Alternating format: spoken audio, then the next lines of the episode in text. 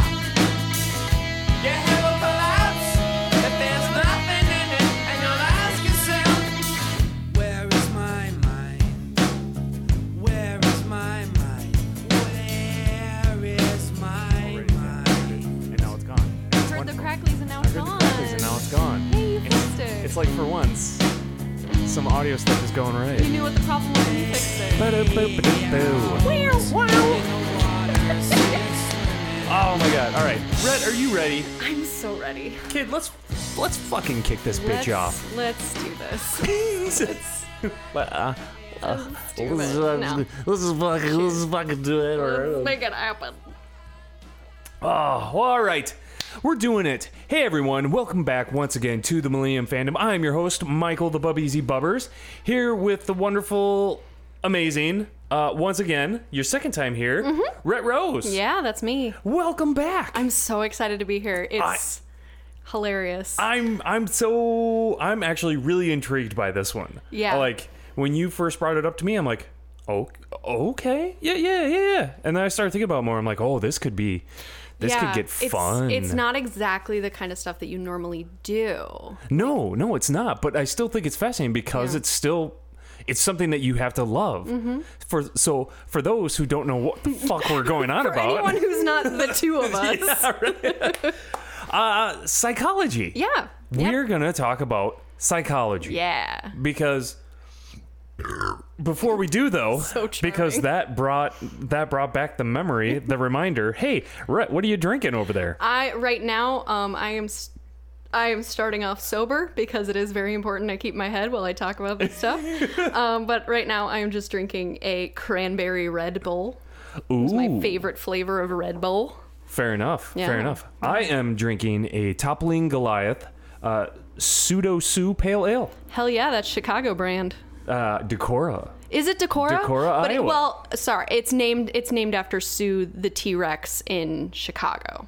Oh, is that That's- what it is? yes. Oh, I learned something Yeah, today. Oh, we're learning. Yeah. Oh, we learning. But after this, I am going to be drinking a gin and tonic with a midsummer solstice Yeah. Hen- Hendrick's brand gin Yeah. that I love very oh, much. gorgeous, gorgeous, Yes, gorgeous. so okay. good. So fantastic. So we better get rolling then. Let's so get rolling so I can get my you- gin and tonic going. Get your gin on.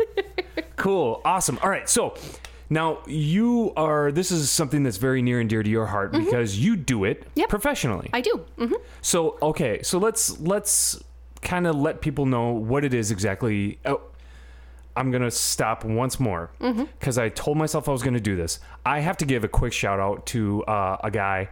Uh, his name is Nick Bierke, who hooked me up with this sweet ass microphone that I'm using Oh, right cool. now, currently in front of me. He hooked me up with this. He hooked me up with a mixer that so that way I can do more than two microphones at once. Great dude. He just out of the blue hooked me up. Di- I didn't even ask for this microphone. He just gave it to me, and I'm like, "Are you kidding me?" Oh, that's awesome. It's a fantastic microphone, and hopefully, I, I mean, I can already hear the audio quality way better. So that's so cool, dude. hopefully that pans out for everybody listening. But okay, I digress. Again, thank you, Nick. Um, so you do it professionally. Um, let's talk about how how you kind of came into that. How did you get to? Because I mean, me as a as I I ship stuff. I work in warehouse manufacturing. That just kind of fell into my lap. I don't really feel like this is something that that just kind of falls into your lap. No. Um. So actually, this is kind of a. It's a very interesting kind of thing that happened. Um. The the story actually starts uh, a lot earlier than I actually started. Um. As in before I was born. Um. My grandmother has a doctorate in psychology. Um. Okay. So she used to practice. She's retired now. Um. And then she also has what's called um shoot, what is it? Um, it's essentially like an extra degree beyond doctorate um, Really? in specifically Adlerian psychology. Um, which is someone by the name of Alfred Adler who started. He followed he followed after Freud, so Okay. that kind of thing. Okay. Um, so she got her doctorate after her kids were born. Um, and then my aunt, one of her daughters, went and also got her doctorate in psychology, also following Adlerian psychology. okay. So, um, and then I have another aunt who has a master's in developmental psychology. Um, and then I kind of just always grew up around it. Um, my aunts used me for multiple kind of like, oh, we have to try out these like tests on someone. We're going to give them to this kid Oh in our gosh. family. Um, my grandmother's doctoral thesis was on myself and one of my cousins. Um, and You were the lit, you were the family litmus test. I was the family litmus test when my when my aunt was in grad school for her doctoral or not her doctoral um for her master's in developmental psychology. She had to give tests like um, the Rorschach inkblot test Oh. and um, what's called the TAT test, which is um, essentially. I'm going to show you a picture, look at it, tell me the story, tell me what happened before this, tell me what happens after this. Okay. That kind of thing. Sure. Um, it's called the thematic apperception test.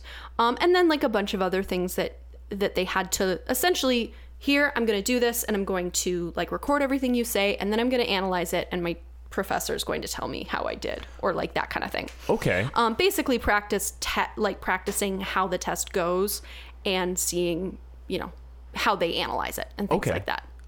Um, but yeah, so that was something that that I kind of had to get through. Like it was it was always fun. Like it was always something and I was like, this is cool. I like this. sure. Um, and then I took my first psychology class in high school.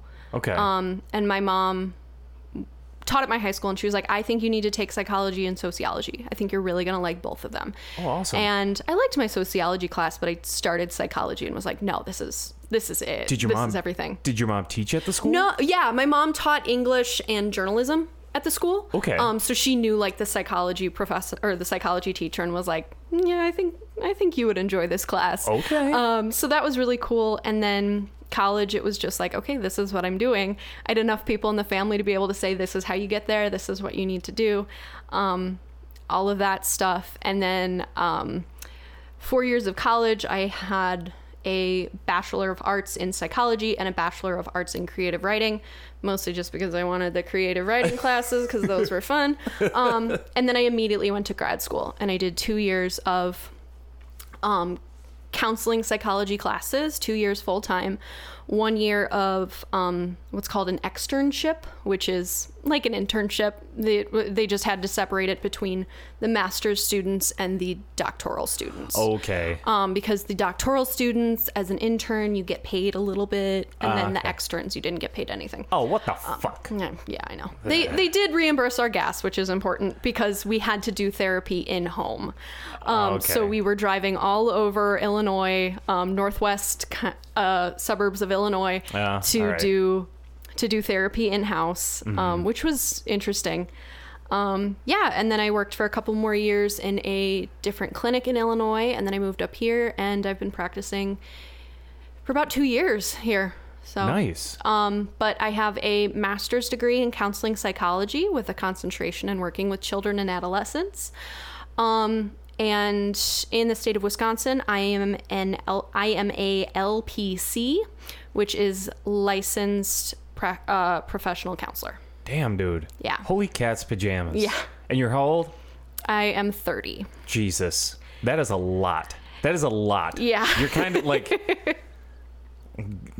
I just spit out kids. That's what I do. but apparently, you're over here like just building a career before Well, you're 30. Like yeah. that's that's awesome. Con- that's great. like you. good on you, man. Thank you. So it sounds like it, it kind of came pretty, I don't want to say easy, uh, but it seemed like it was natural enough in your environment that you were just like, uh, yeah, Yeah, I, can do this. Yeah, I had a lot of people in my environment who had gone through it before for them to be able to say, this is what you need to do. You know, here we can help you. I lived with my grandparents when I was in grad school. Mm-hmm. I had a doctorate level psychologist who I could go to and say, hey, I don't understand this theory. And Sure. she could talk me through it. Oh, so cool. like, I am dosed in privilege in this area. It Sure. was it it was definitely easier for me to get into this field because I had guides and I had helpers. Um, I had people who supported me through the process. I wouldn't have made it through without them Awesome. Yeah. Cool. Does it ever make family gatherings weird? All the time. Does it really? Um, yes. I mean, we've all like I just I wonder if like if like you guys get together and you said your aunt, your grandma, you um Mm-hmm. and I have like, another aunt, yeah. oh who who all Who- all yep. practice psychology? Yeah. Like I just wonder if like all of you guys are just kind of analyzing each other. No, um, No? that's a that's a thing that you talk about in grad school. You can't do that. You burn yourself out so fast, Oh, and also Okay. like, you it gets to a point where you're like, I don't want to, I don't want to do this. like I can't. Fair. Like you know, it's kind of one of those things where like, as, it doesn't happen quite as often now because I don't live by my family quite as much. Okay. Um, but like, I have some families, some members of my family who don't um really. Uh, how do I want to say it? More just along the lines of like they'll just come to me for childcare advice because Oh, they sure. work with kids and teens. Yeah, so yeah. they're like, "Oh, this is this is going on with my kid. What should I do?" And I'm like, "I don't want to tell you what to do because you're not going to listen to me because Oh, I'm because really? I'm your you know cousin or I'm your child or whatever." Like, Oh damn it. yeah, I mean, but it's also a thing of like these people grew up and I was just a little kid and like Sure. you know, Th- they they're always going to see you as that. Right. And uh, you something that I'm not quite as sensitive about as I used to be is the fact I don't have any kids. Mm-hmm. And so people will be like, well, how can you tell me how to raise my kid if you don't have any kids yourself? Oh shit. and like and like that's definitely something that I understand and something that I, you know, that's very fair, but also I'm here to present the science. I'm here to present you what studies show or Yeah. what you know what I know about child development. You are here to bring in your information about your child and we're going to work together to find something that works Right. for your family. Um I've gotten better at navigating that question than Oh, when I I, first started out. bet. And also, I look a little older now. Like I used to look very young. Mm-hmm. Um, and so like people didn't believe that I was like licensed or that I wasn't that I that, like that I had the had the education that I Sure, that I have. sure. So Oh my gosh. yeah. Okay, so l- let me ask you, what steered you towards teens and adolescents as opposed to say maybe adults? Um. Or was it was there really anything, or or was that kind of the thing that just kind of like fell into your lap, or you kind of naturally gravitated that way? A little bit of both. Um, I I am the oldest of 21 cousins, and the youngest is seven. Okay. So I just kind of like was always around kids, always babysitting kids. So when I went into grad school, I was like, no, I'm not working with kids. I'm done with kids. I don't want to do it. And then like I took I took a developmental psych class and I was like, no, this totally makes sense. Like this is this totally makes sense. And so it just became a thing of like, no, I want to do child and adolescent stuff. Like also because when you're with adults and I don't want to It's okay, let it out. No, I don't want to shit on adults cuz I'm an adult and I see I see a therapist because I love therapy. But like when you're seeing adults, all you can do is sit and talk to them. And when you're seeing kids, you can play games with them. like I get, I get to sit on the ground and play games with kids, or like sit and color, or draw, or like goof around. Yeah, yeah. Like it's just more fun. Yeah. And it also like it gives me different avenues to work with someone. Sure. Um, and so it both kind of naturally fell in my lap and then also was a thing that I kind of realized like, no, this is what I'm better at. Like when I have to sit and talk to somebody, I get bored as shit. Well, But, like, right. Well, even my boys, uh, my two boys, they see a counselor, and I'd say, "Oh, you know, how how did how'd it go? You don't have to tell me what you guys talked about, but just you know, how'd it go?" yeah. And, and they'd be like, "Oh yeah, we just you know, we hung around and played video games for half an hour." I'm like, "I'm I'm fucking sorry. What? What?" At first, Yeah. I was I was like getting like so mad. I'm like, "What the hell? Mm-hmm. What the? We're paying this guy, Yeah. however much money, and he's just playing fucking video games with my kid." but it's to build a level of trust Mm-hmm. and relationship so that mm-hmm. way it develops like mm-hmm. it's not like that's that's what i think people may misconstrue Yeah. therapy as is like Yep. oh i can go in for one session almost like a like massage therapy Yeah, right. that's not what it is that's not what it is. Yes, it's multiple sessions you need to figure it out build some trust mm-hmm. and identify a problem. Exactly. Yeah. Yeah. No, and I love that stuff. I, I think that's great. I, I wonder though, like, do you think do you think maybe because you saw because you were looking at the kids and because you were around kids so much, did you maybe after you went to college and you started d- seeing these things, you started identifying like you, you're like, oh, maybe that theory would work with this cousin or this the- like maybe that's why this guy this this one was acting it's out. not it's not so much like theory it's more like oh this is why you act this way so Yeah. you know like when you see um what's a good example when you see a kid like throwing a tantrum in a grocery store Yep. you know there's a lot of reasons why kids throw tantrums in grocery store it's a very normal thing that happens Yep. i don't think there's a kid in the world who hasn't thrown a tantrum in a grocery store yeah, I still throw tra- yeah no but it's fine. you throw off that energy oh, Yeah, thank you. Um, but like as i'm you know it's kind of a natural thing you hear it you're kind of just like along the lines of like oh man i wonder what's going on and like Sure. in my head it's always a thing of like oh okay what not like i'm actively thinking about it but it's just kind of going on in the back of my head because i don't walk around analyzing people. That's exhausting. Oh my god pay me. Um but like you know i'll have the thought in my head of like oh i wonder what's going on and i'll hear the way the parent is talking to the child and i'll say like that's why this is happening because you are offering them candy bars to get back in back in the cart or like you know you're you know not listening to them tell you like i have to go to the bathroom or like you know it's kind of one of those things of like as an outsider it's a lot easier for me to look at things and say like hey these are some things you might want to try Oh, and sure. yeah you've you may have tried them before but let's try them consistently for a little while and Yeah. see how they work Yeah, yeah, yeah. you know nothing changes overnight No, absolutely not. And that's something. like, I mean, it took, it's it, it took months. Yeah. months. Mm-hmm. You know what I mean? And so it was a very frustrating months. absolutely But oh Jesus Christ, was it worth every single goddamn penny? And Yeah. we're, I mean, they're still going to see him, and he's Yeah, sure. doing great work. Mm-hmm. So, uh, you know, absolutely anybody, just Jesus Christ, if you think you need to go see a therapist or a counselor or whatever, go, go, just do it. Yeah. It's worth it. yeah Um, so okay, so you're in it. You're you've been working probably full time now for how long? Two years? uh here in this state for two years i've been Okay. working in the field full time for about six years Okay, all right. Um, I mean, I, obviously, I'm not going to ask you to Mm-hmm. divulge any details about any any clients or anything like Right. that. But I mean, it's got to be kind of tough, right? It's got to be draining. It is. Um, it is a job that. It is a job that is sometimes thankless, Yeah.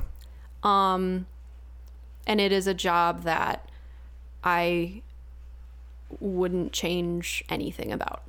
Really. I I have a tattoo on my shoulder.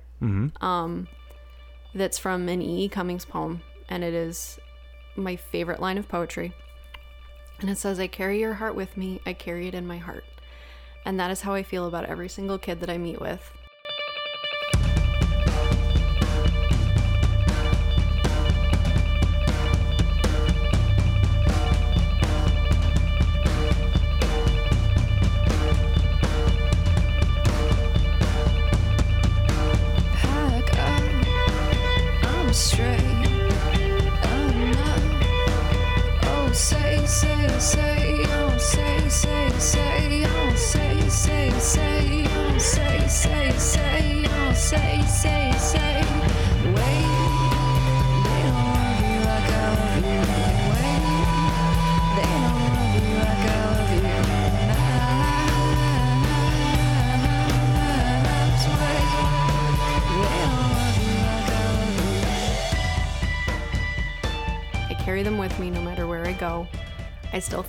Kids that I saw in my first year of counseling, and I have no idea where they are now, and that breaks my heart.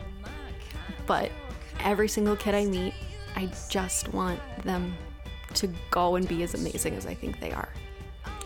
And it is it is an amazing job to have parents trust me with their kids and trust me to help their kids help themselves. And I am honored every day that I get to do this job. but also sometimes it is exhausting. I can only fucking imagine. I thankfully I live with an amazing roommate who's known me long enough and well enough to know that there are days I come home from work and I can't talk. Mm-hmm. Because if I talk, I'm going to be mean. Oh, sure. Because I have been listening all day and I have been empathetic all day and I don't have any empathy left to Yep. share. So there are days I get home and I just have to be quiet for an hour. So I like sit on the couch and watch a show with her and she doesn't bug me about it. Um, which is really great and I don't think I give her nearly enough credit because she's amazing. Um, and then like then there are days when I get to see my little birdies fly and do amazing things and go off and I don't see them again. And while that's an amazing thing, I'm so glad I don't have to see them again. It's also a thing of like, ooh, I wish I could I wish I could help. Yeah. I want to I want to see you cuz I want to know where you go and I want to know, Yeah. you know, how well you're doing. So that's that's kind of the huge bummer of my job. So if any of her clients are listening, get at your boy. you know, fill up those DMs, slide into her, slide into uh, their DMs, and get after it. Um. So okay, that's damn it. That is I can't can't even imagine because that's got it. I I do feel the weight even just with my kids and trying to keep them calm and Yeah. you know when the wife is having a bad day and she comes home and i'm already just tired and then i'd have to listen to all of them and i'm trying to comfort all of them and eventually i just want to fucking go away Mm-hmm. i want to climb in that closet fucking lock the door Yeah. let nobody know that i'm there Mm-hmm. so i can't even imagine doing it you really have to have a love for it and i uh, clearly you do i mean just when you showed up you were just like bubbers here's here's some books that are like my favorite books that you Yeah. need to read which Yes. again thank you so much Of course. let's talk about those books Yeah. i'm excited to know about these books because Yeah. you said one of them obviously great for teenagers Yes. which i have one Yes. um he he I, I am not afraid to divulge we had a scary year at least a year we had a very scary year with him um but he's come leaps and bounds Yeah. due to i think in part his counseling Sure. um, but you also brought me another book that you thought uh, w- that I'm I'm excited because Mm-hmm. it was just like how to deal with stress, and I'm like, oh, f- well, fuck yes, Yeah, yeah. lay it on me. Yeah. So, um, let's talk about those. Yeah. I- um, hit me like what what what about these books really really does something for you? Um, so the first book, um, it's called um, "Get Out of My Life," but first, will you drive me and Cheryl to the mall? Right. Um, and that is by Dr. Anthony Wolf. Um, I should have brought him upstairs. that's okay. Um, the second one, I'm gonna have a harder time with the with the name, but it's fine. This one, I refer. I, I tell people enough about like that I that I remember. Um, but it is a book essentially about translating between the parent brain and the teenager brain Yeah. because um, most parents that I work with, we will have a conversation about how one day their kid woke up and it was somebody completely new. Oh, and they were sure. speaking a different language. Yep. And all of a sudden they were rude, or all of a sudden, like, they didn't understand each other. Mm-hmm. And so, this, that book is a really amazing look at, um, essentially how the teenage brain changes so that you can understand as an adult and understand like oh why did my teenager scream at me about this little thing and then come back 10 minutes later and ask me to do something for them like why does that happen in the teenager brain why is that okay and it go it goes into some really awesome detail and some very interesting kind of like examples and how to work with it. Um, that book is hilarious. That book makes me laugh. I read Awesome. that. I read that book because um, it's very interesting, very helpful, and also it it's interesting. It's good. It keeps me reading. Um, Light, keeping it lighthearted too is so important. yeah, especially when you're talking about something like this, because Yeah. for a lot of parents, that transition from child to teen is very tough. Yeah. because not only are you dealing with the fact that your child has changed and their personality is developing in a different way, you also have to deal with the fact that this is a sign that your child is growing up and Mm-hmm. you have to start letting a couple things go. You have to start preparing to let them make decisions. Yep. And that is and when you're talking about something like that, it Yeah. is really important to keep it lighthearted. Yep. I Yeah. yeah. I yeah. Um, but yeah, I I love that book. Um, and I also I also just really love working with teenagers. Like people give me such a weird look. I told um one of the receptionists that when I first started working here in Wisconsin. Really? Um, and she was like, "Are you like okay? like, have you gotten checked You en- recently?" you enjoy them? yeah. No, I love teenagers because they have no idea what's going on in their brains. And it makes perfect sense in their world. Their logic, they are so smart. That's the thing. Teenagers are crazy smart. Their Yeah. logic is just very different. And Yeah. they're and they're so driven by emotions that their logic is fully emotional based.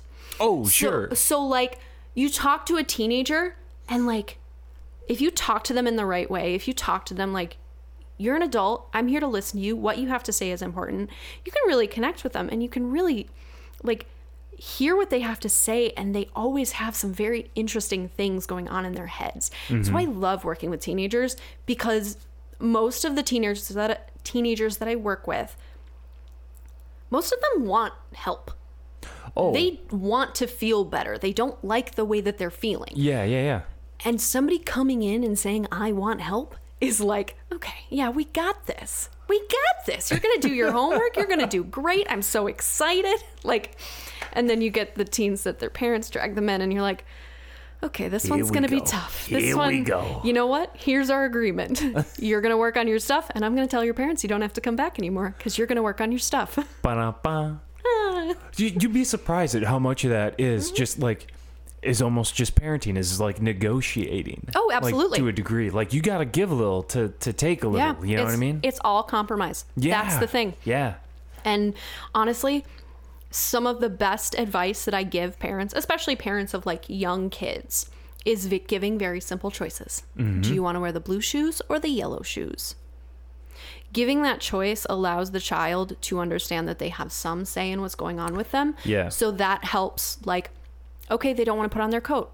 Okay, do you want to wear your purple raincoat today or do you want to wear your blue raincoat today? Giving them that choice, it makes no not an option. Instead, they get to pick which raincoat they want to wear. Yep. So, like things like that.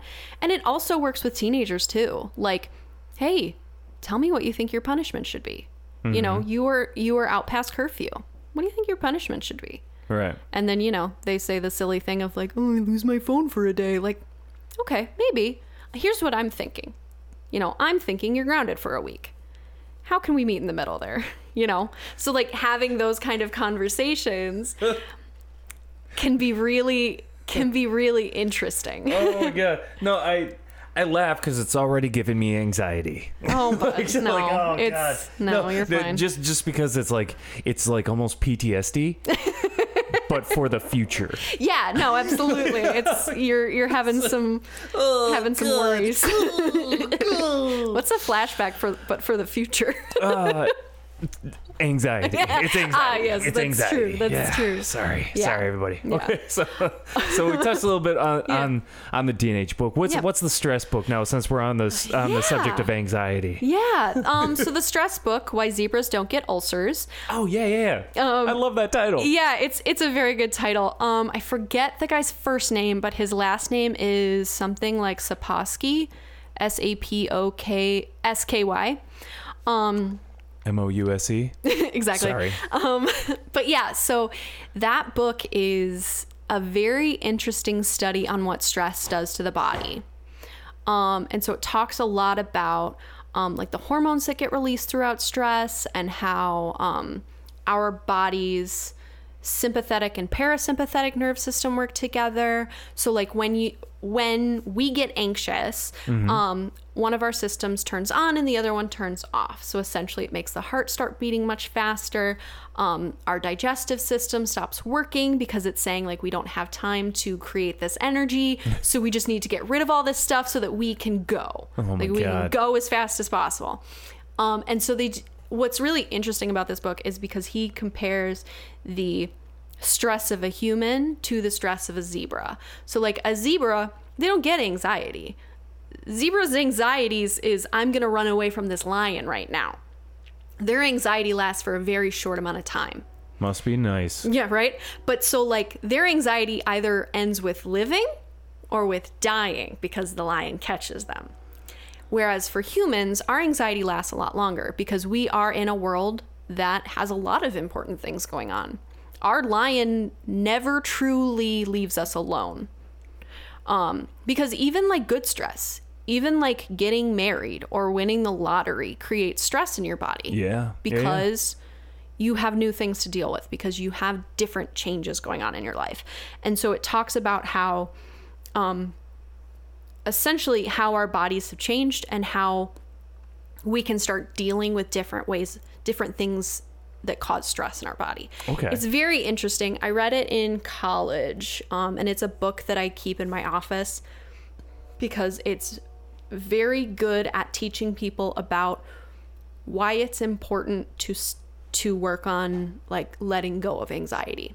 Okay. This is not me saying calm down, everything's fine. oh yeah, yeah. This is me saying there are some reasons to work on anxiety. There are some reasons to start letting that go because it is really tough on your system. It is really tough to build up that amount of stress in your body and not have a way to get rid of it. Um, so that's where like coping skills and um, self care come in pretty heavily. I think everybody, I think everybody at some point has had so much stress that Yeah. they've they've had that where they haven't been able to eat right or you know sleep very well or Mm-hmm. Yeah. something. You know, Yeah. like like I was telling you that like I was actually developing pain in my jaw because I was just developing so much stress within my shoulders that it just like a knot was forming and it was just it was literally like every time like I would bend down to untie or tie my shoes, it, you could feel that pressure like in Yeah. your jawline. And I'm like, Yep. oh, this is great.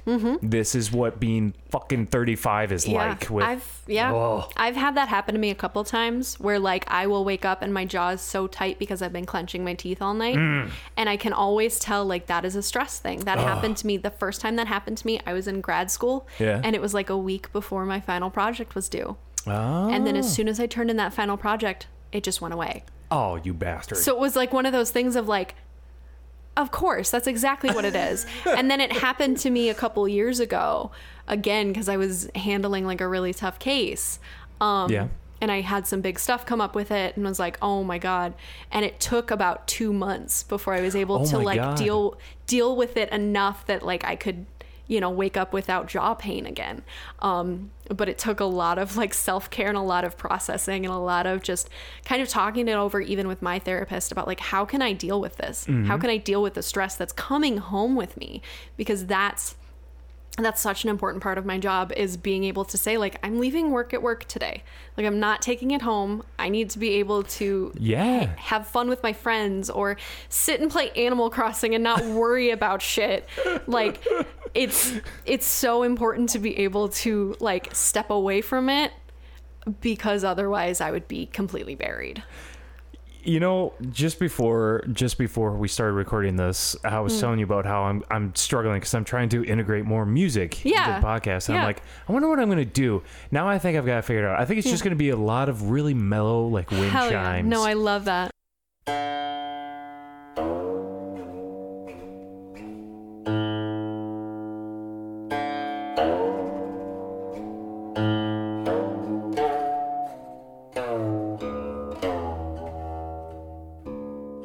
wind chimes throughout the entire chimes. just through the entire fucking thing because. Jesus Christ, this, yeah we don't self-care self care, man. yeah yeah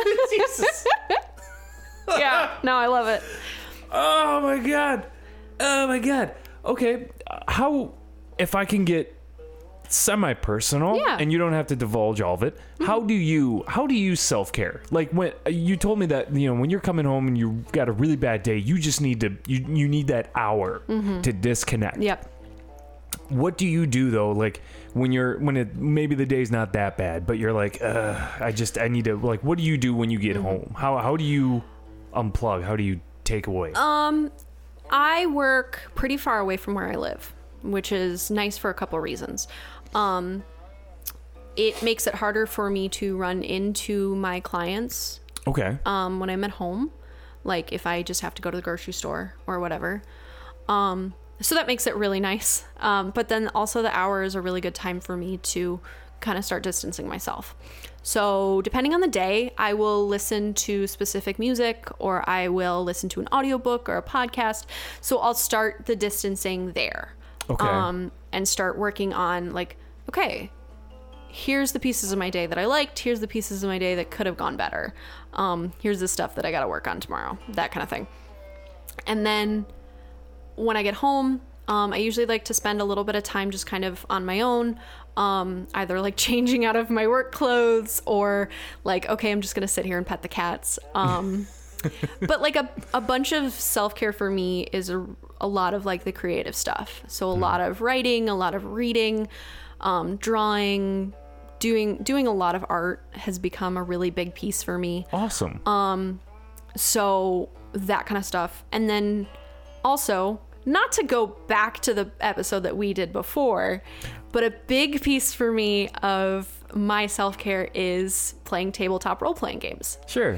because when i when i do when i am in therapy any changes that happen are very small or they're not because of me they're because of the person on the other couch making those changes and while Yeah. i am proud of them and excited for them i want to be able to make change very quickly and make big change and Sure. so when i am playing d&d or monster of the week or whatever game i'm playing it's very easy to make big change in your world it's Oh, very okay. easy to say like here's what i'm gonna do i'm gonna go face that bad guy and i'm going to tear it down So you kind of get your fix I there. get I get my fix there, and it's also a way for me to distance. Like my D and D characters don't need to worry about what the kid said in therapy yesterday. It's not something they need to think about, and so I can focus on you know this is the fun improv that I get to do, and then I get to go back to work and feel like I am making change in both ways. so you kind of live vicariously through your D and D characters. do, So- absolutely. to to a degree. Yeah, yeah, absolutely. I like it helps me compartmentalize in a Okay. in a way that allows me to distance myself from the tough things, but then also gives me space to think about it when I need it. Holy shit. Um, So when I have really hard days, um, I will spend the day just kind of like, you know, thinking about like, you know, I have a game tomorrow. Oh, hi, kitty. Um, I have a game tomorrow, or here's the stuff that's happening soon, or like, you know, I'll sit and write down history pieces of my characters or draw them or whatever. like on Sure. a tough day, I go to those characters that I know, like, hey, I know you don't have to think about this, so I want to spend some time with you so that I don't have to think about it. Um, cool. yeah, Cool. I like it. It's fun for me. Well, that that just seems like probably about the healthiest way to deal with that kind of thing because when you're when you're dealing with a lot of, um, I don't want to say like clout or like people's problems because that that sounds really insensitive and that's not the case. But when when you're just when you're dealing with a lot and you're trying, I like to call it weight. There you go. Thank you. Yes, weight. When you're dealing with a lot of weight and not all of it is yours, Yeah. but you are you're trying your best. I feel like that is probably the most constructive way to do it. Mm-hmm. You're you're doing something positive, uh, creative, healthy. You know, I give you kudos. That's Mm-hmm. Thanks. Uh, great. Yes, and for anybody who doesn't know, uh, Rhett uh, hosted my very first D and D game. Yes, I did. which if you go back a few episodes you'll find it. And uh, it was great. And uh, Rhett is fantastic. So uh, sorry continue. I think I think one of the most important things about that kind of idea is I step away from it, give myself space to calm down and deal and like kind of figure out where I am mentally and like okay, I'm feeling okay now. And then I can step back to the problem and I can say here's how I can handle this.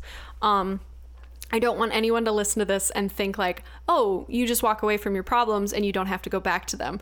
A big piece of self-care is taking care of yourself, getting yourself to a space where, "Okay, I feel like I can handle this." And then you have a better idea of, "Here's how I can break this into chunks," or "Here's how I can, you know, tackle this problem in a way I couldn't think about before. Yeah. Um, giving giving your spouse self space to think about it is healthy and Yeah. very important. No, yeah, and that's just it too. A lot of problems that I feel like people come across, like, uh, and correct me if I'm wrong. Mm-hmm. You don't have to deal with it right then, there, and now. Yeah. Like, A lot of stuff you can wait on a little bit. yeah, yeah, because that's how you make rash decisions and make mistakes. And it's like Mm-hmm. Exactly. it's best to just stop, take a breath, take a step back, and say, "Can I deal with this now? Am I right in the right state of mind?" If you're Mm-hmm. not, then it's okay. Fuck off for a bit, sit down, have a beer, cup of tea, whatever, Yeah. and just just relax Yep. for a second. Listen to some music. Yeah, Take man. take ten minutes. 10 minutes, 20 minutes. I don't know. You do you. Take a day. Don't put it off for too long.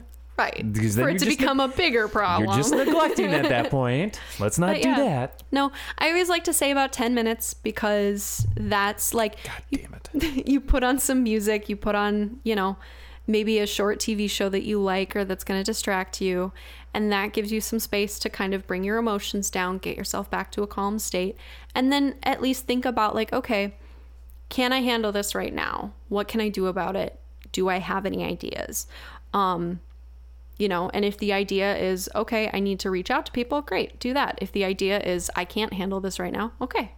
Figure out when you need to handle it by Right. and then you know figure out how to make that happen. So, okay, so those those are some great tips for anybody that's just dealing with some stuff and I mm-hmm. think could be really helpful. But do you have anything that is kind of like I, I wouldn't I don't want to say like a generic sort of run of the mill like self-help, but do you have something that you've ex- that in your line of ex- experience that you have come across that you could say, "Wow, why aren't people doing this more often?" i think yeah actually um took me a second i think well you know it's it's hard to come up with something that works for everybody but Right. i think the most important thing especially with um parents and their kids one of and it works for pretty much everybody too but i think one of the most important things you can say is this is what i heard and then like repeat back what you understood is that what you were trying to convey Oh, holy shit.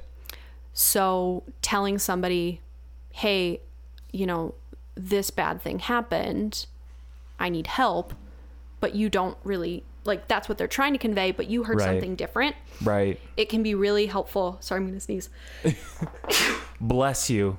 thank you um Bless you again. okay You only get two. I don't, oh dang um Yep. use the two of them um You i met your quota for the night. shit um i think it's very helpful to share what you heard Okay. um, and what you understood from what somebody else said if you feel like maybe you have trouble communicating with that person it works especially well with teenagers but like learning how to say that and learning how to ask that question is a huge help in communication because that gives people the second chance to say no that's not what i meant let me try and say it again and then they'll say it in a different way Okay. Um so essentially you go from you know getting in an argument because you just heard something insulting Yeah. and the other person was trying to say like i've just had a really bad day like it's not you putting weight on me it's my day has been garbage so far. Oh, sure. but i think i think what it all kind of comes down to is um communication. Like i think a lot of our stuff comes from communication um and ways that we fail or mistake communication. Um especially like in this age of technology don't have an important conversation via text No, man, man. If you have, if oh god damn, if anybody's listening to this podcast and hasn't figured that out yet, dude, let me tell you, just don't, just don't. please Pick up, just fucking dial, just dial it, dial it. Use that advice that Rhett just gave you. Here's what I heard. Is this what you meant? Mm-hmm. That's it. That will save you. Oh my god.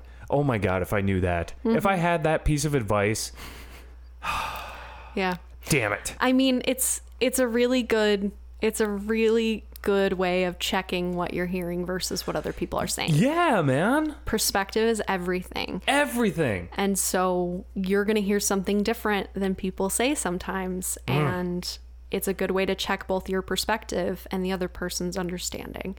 Um, and I mean, teach that to your kids, teach that to your friends, because that is, if you can get people asking that, I feel like there's going to be a lot less disagreements. It's going to be a lot more of, oh, okay, I'm understanding where you're coming from now. Right. Mm-hmm. Um. Yeah. Yeah. And and one thing I've I feel like that I try to do because I mean I I find that I a lot of how I react and Mm-hmm. a lot of how I um um yeah and react Yeah. to things is uh basically how I viewed my own parents. You know what I mean? Especially uh my dad growing up Mm-hmm. Sure. because he was boisterous. He was loud. Mm-hmm. You know what I mean? And it wasn't until my late brother's death that he softened a lot. You know what I mean? Sure. So I realized that it was kind of one of those striking moments like no, you, this this isn't how you have to be then. Yeah. Like you can be like this, you know what I mean? Like this is, so it's weird for me growing up and being a father myself having to kind of unlearn some of those boisterous moments Yeah. that I only have experienced as a quote unquote father Yeah.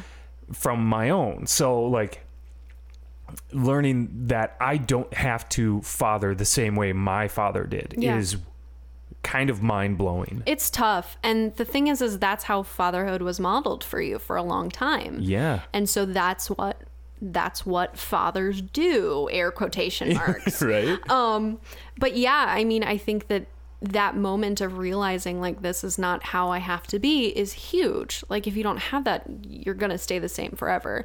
But I think that's really important and I like how you kind of made a difference between um react versus like responding um because Yeah. that is such a huge thing and it is very hard to like stop and take a breath and say how am i going to respond rather than how am i going to react Oh yeah.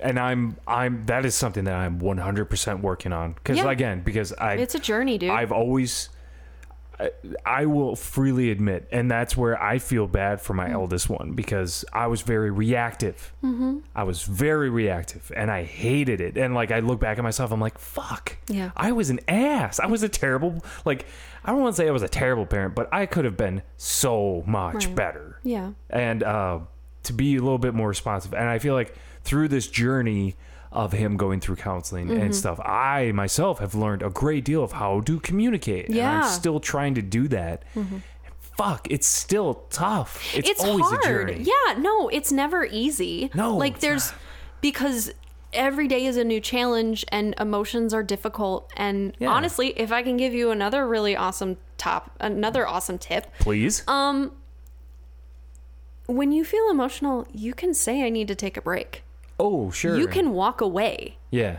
one of my favorite things to teach parents and their kids is hey, when either of you start getting angry, it's time to walk away. Everybody take a 10 minute break, and then you get to come back and you get to talk about, hey, I was starting to feel angry. Here's where this was coming from. Let's figure out how we can work together on this. Um, because we, nobody has good, intelligent discussions when they're angry. No, exactly. we yeah. react. we react. Yes. And that's Yeah. exactly, yeah. Yes. but i think i think that that's something that we as adults kind of fall out of. Mm-hmm. Like i notice like a lot of parents do like they expect their kids to handle their emotions and um you know always use their manners and be flexible and all this mm-hmm. other stuff.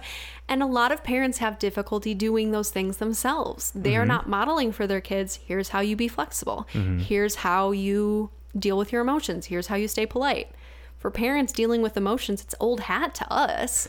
We've been doing it forever. So and here's the thing: is that is Yeah. that tough? Is that tough? Like you, you as a professional Mm-hmm. and and working with kids, do you is that is that probably the biggest struggle right now? Is seeing this generational divide between Mm. parents who are like, well, this is how I grew up, and it's very like burp burp burp, and we're realizing we're we're turning Mm-hmm. age, turning of age to where we're like, no, like. Fuck's sake! Yeah. You you can cry. It's okay. Like Yeah. like is that is that a struggle? Are you seeing that a Um, lot? Not a lot.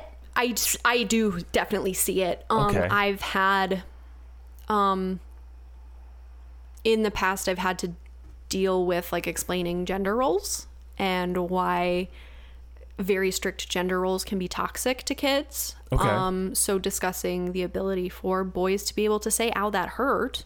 I'm going to cry about it," or even like on the girl side, "Hey, they shouldn't have to take care of all their younger siblings all the time." Because there are other siblings that can help. There are older boys who can help with this Oh, sure. so kind of helping parents understand how gender is fluid um, and how you know some some things may feel more feminine and more masculine but that's not really how they work Right. um, the lgbt journey has been amazing i've had to explain to some parents about um, that journey um, you know yeah a lot of it i deal with a lot of parents who um, talk about like spanking and all of that kind of stuff. And that's kind of a fine line for me. I'm a mandated reporter. So if I hear anything about a child being hit with an object or, um, you know, any kind of abuse, I have to report it immediately. Um, and so there's always that discussion about like, okay, here's here's what spanking is, and here's why we don't see a lot of progress with it. We don't see a lot of like positive things coming out of it. Yeah, yeah. And so there's like that's kind of where my big discussions come from a lot. Um, but then yeah, I see every so often I'll deal with parents who just don't believe in therapy, which is super fun to have that conversation ah, and fuck. like yeah. Great. Yeah, it's great. it's great.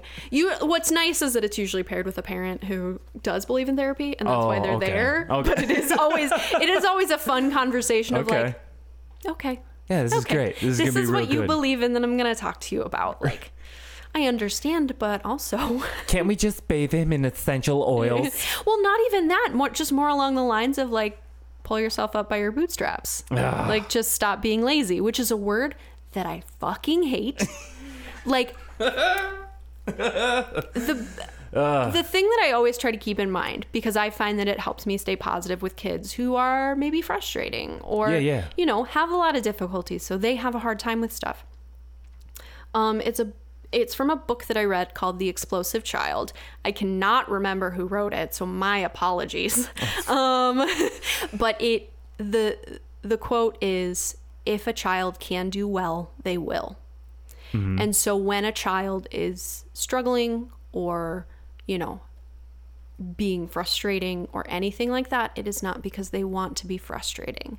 It is because they lack the skill to complete the task that you're asking them to do Okay. For some reason it's not computing. Um so you know you ask your kid to clean their room and they won't do it. What's standing in the way?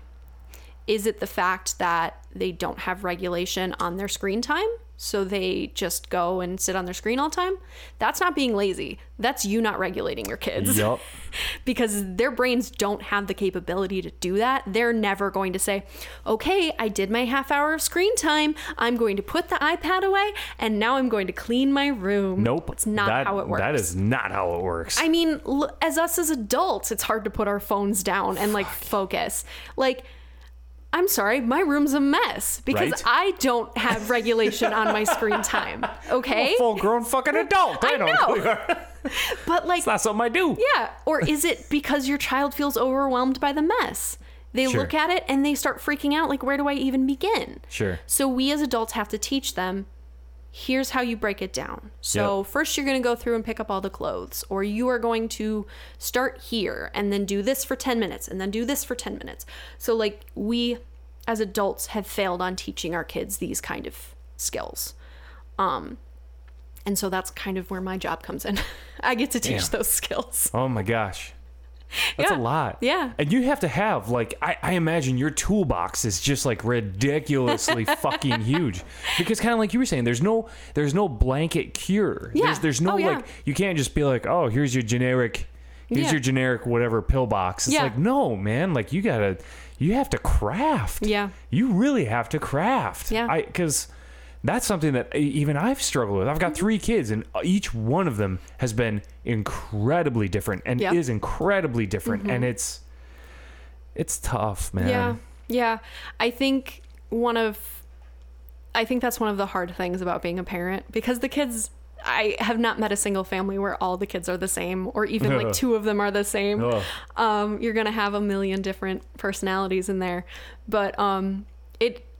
I have so much respect for parents, and that's why I don't think I will ever be one because I, I, I like to I like to tell the parents that will laugh at this. I will, like you know, because you kind of you you vibe with parents Yeah, after a while. yeah, yeah, yeah. But like I like to tell the ones that that like I vibe with, like yeah, I love kids, just not in my house. I and I really do. I love kids. You know what's funny about that? Me too. weird. um, but like I love kids, like at an hour a time. Yeah, right. Like I just Small doses. Yeah, small doses. small doses. doses. Small doses. Small Oh my God. doses. Uh, not the ones that wake you up in the middle of the fucking night because they're like, I need water. literally, you know you know where the kitchen is. literally just happened last night. Okay. I'm sure. Love my little girl. yeah. oh, Jesus Christ. Okay. I don't. Damn it. Because it, it feels like. Because we've been talking about this for at least 45 minutes now. Wow, time goes by. I know, but I feel like we've hardly even scratched the surface. we surface. haven't. We haven't. I haven't even opened up my notebook. I noticed. I noticed. She brought up a notebook, and it's uh, so okay. So let's let's start let's start chugging this along because I Yeah. mean you did bring a notebook, so I feel like you've it's got just something. like it's just like one page. It's but what have you got in there? Let's let's talk about what's So- in there. I wanted to talk a little bit about the um I am what's called kind of an eclectic therapist, which essentially means I know a I know a decent amount about a lot of different theories and I use them kind of ad hoc for the person. You're enough to be dangerous in all yeah fields. basically um but like so i the school that i went to um worked primarily with what's called um cbt therapy or cbt so cognitive behavioral therapy Okay. That is a therapy that is um, very heavily based in research. It's really awesome, especially when working with anxiety and depression. Okay. But that is something that is a little more like step by step. Pretty much everyone gets the same steps. okay. And you go through it, and it essentially teaches you how to look at your brain and say, We're not going to do that anymore. We're going to do this other thing, this other thing that's healthier. And it teaches you how to do that. Um, and that works really well sometimes. Doesn't work for everybody. So there's lots of different types of therapy. I took classes on existential therapies, which are like, you know, really thinking about the universe, thinking about like our place in the universe, things like that. oh, cool. Yeah. Um, and then I took some other classes about other types of therapy. CBT was the big one. I had one whole class on that. All the Okay. other ones were covered in like classes that shoved them together. my um my family follows my family my family of therapists um, follows the Adlerian theory, which, as I said, was started by a man named Alfred Adler out of, um, I believe, Vienna. Um, and so he specialized in kind of this idea of social interest.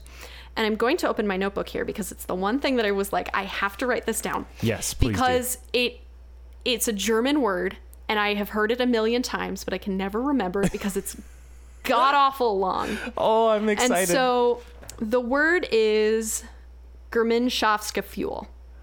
Bless you. Yeah. Sorry, Gemeinschaftsgefühl. Okay. And so what it means is basically the idea of social feeling, community feeling, social interest. Okay. okay. So Alfred Adler, among other things, believed very much so that the that each individual person is striving for superiority.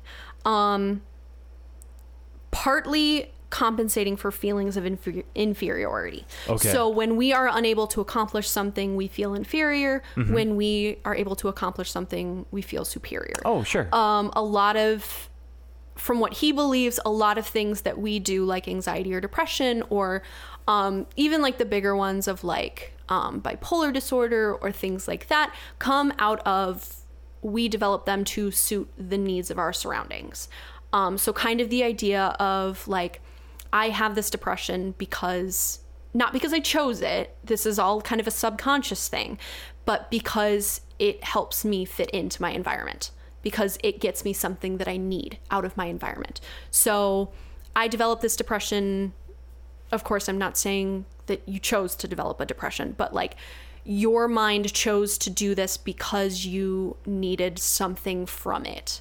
So it's kind of the idea of, you know, through your life, you find meaning kind of thing. Yeah, yeah. Um, so Adler believed that the individual is unique and personality structure, including unique goals and ways of striving for it through expression of life, is a product of creativity.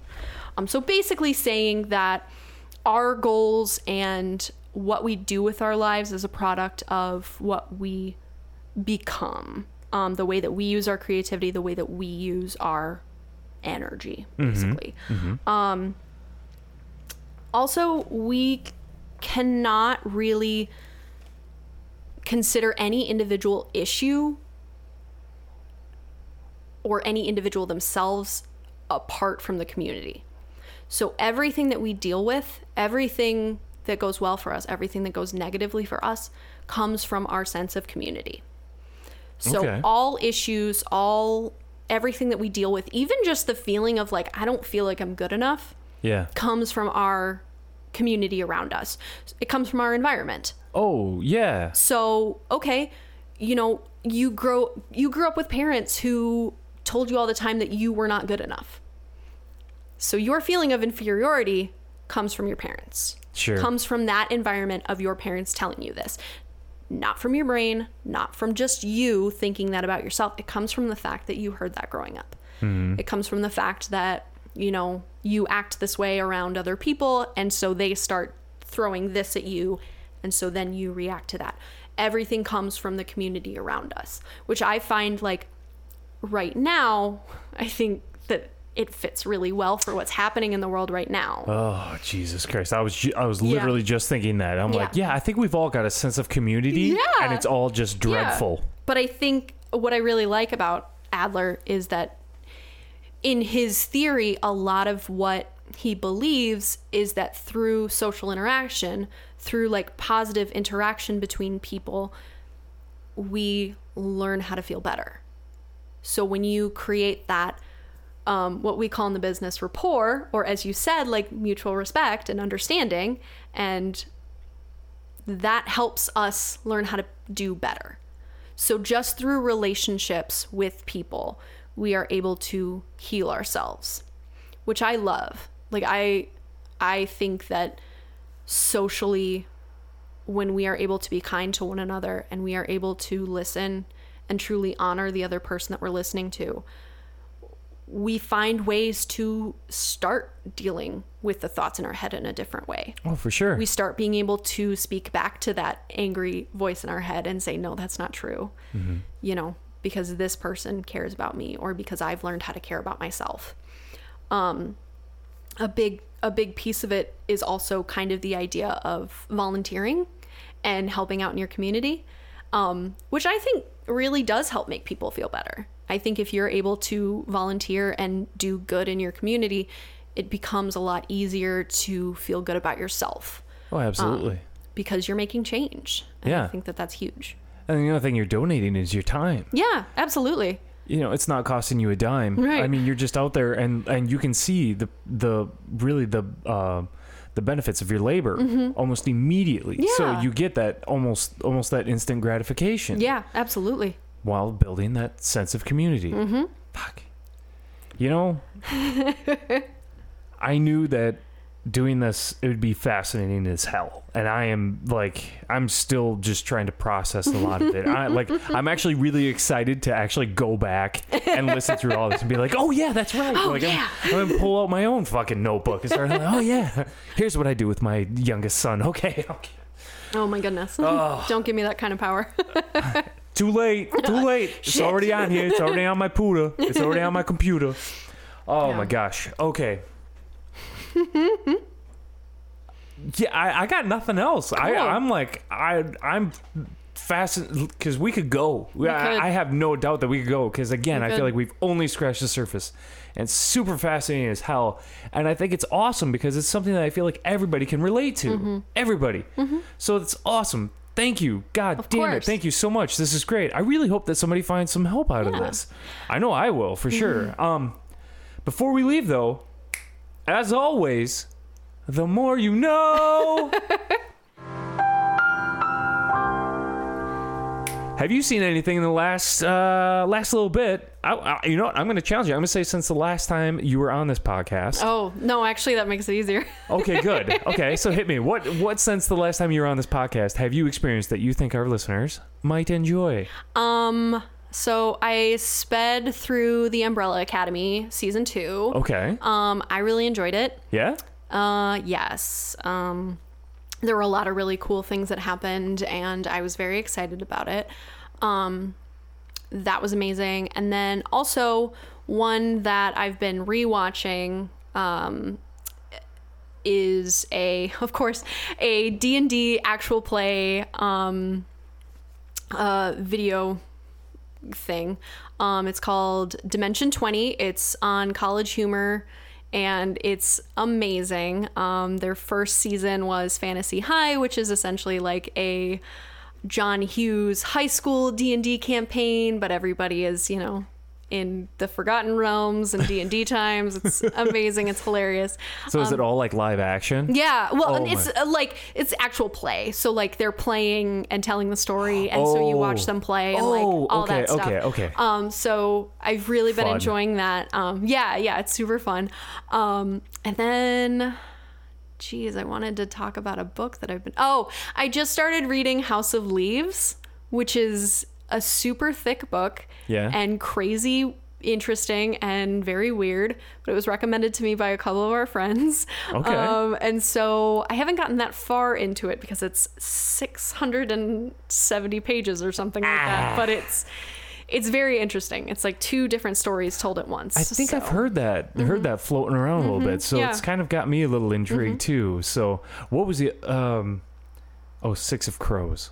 That Six of other one. Crows is also a very good book. That's another Um, one I need to read. and I just finished Middlesex, which is another book, very good, very interesting. Um, a very interesting book about a um, Greek family, I believe. Yes, Greek.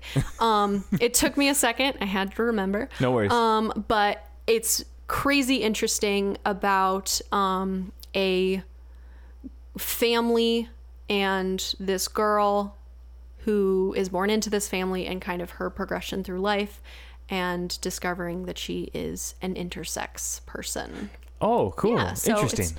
Yeah, and it takes place in like the 70s and 80s and stuff. Oh. so like it's The it's great. very Yeah, the, it's very interesting. It's not uh, biographical in any way, but Okay, it's but it okay. is a very interesting novel, especially when when considering, you know, civil rights and stuff. that whole thing. You know, Yeah. that fun. Well, stuff. everybody knows that the 70s and 80s were a great time for that. super great, Super, great. super great. it's awesome.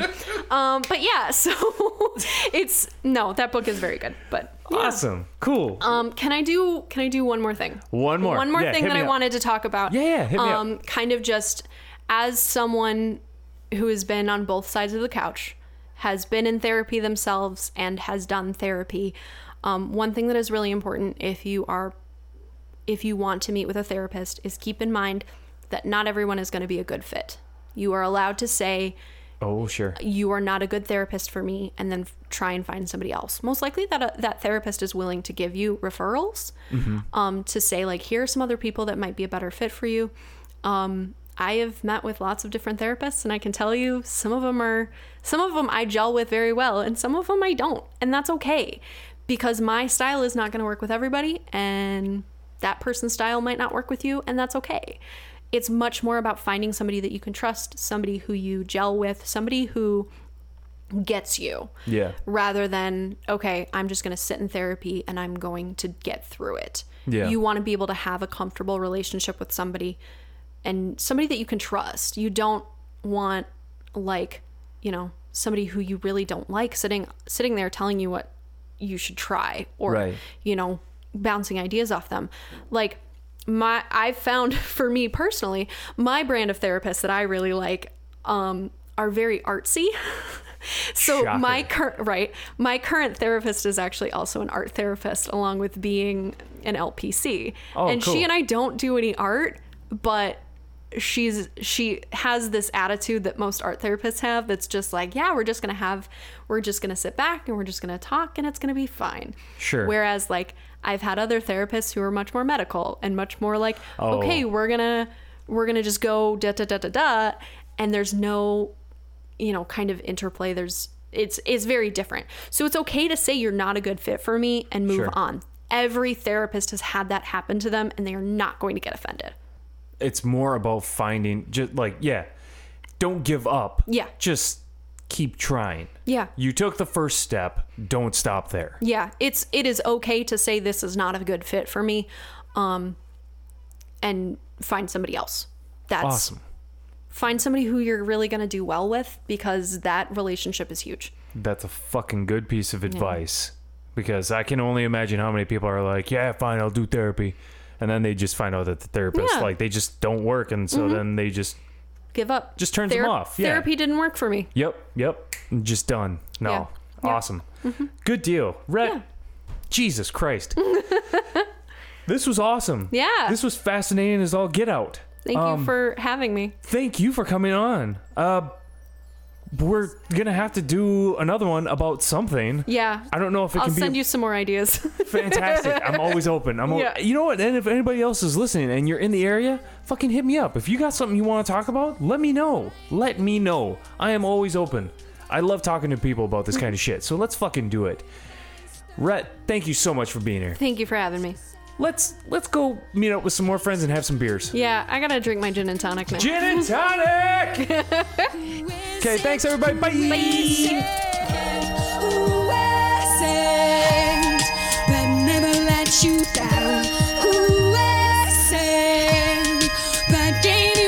Who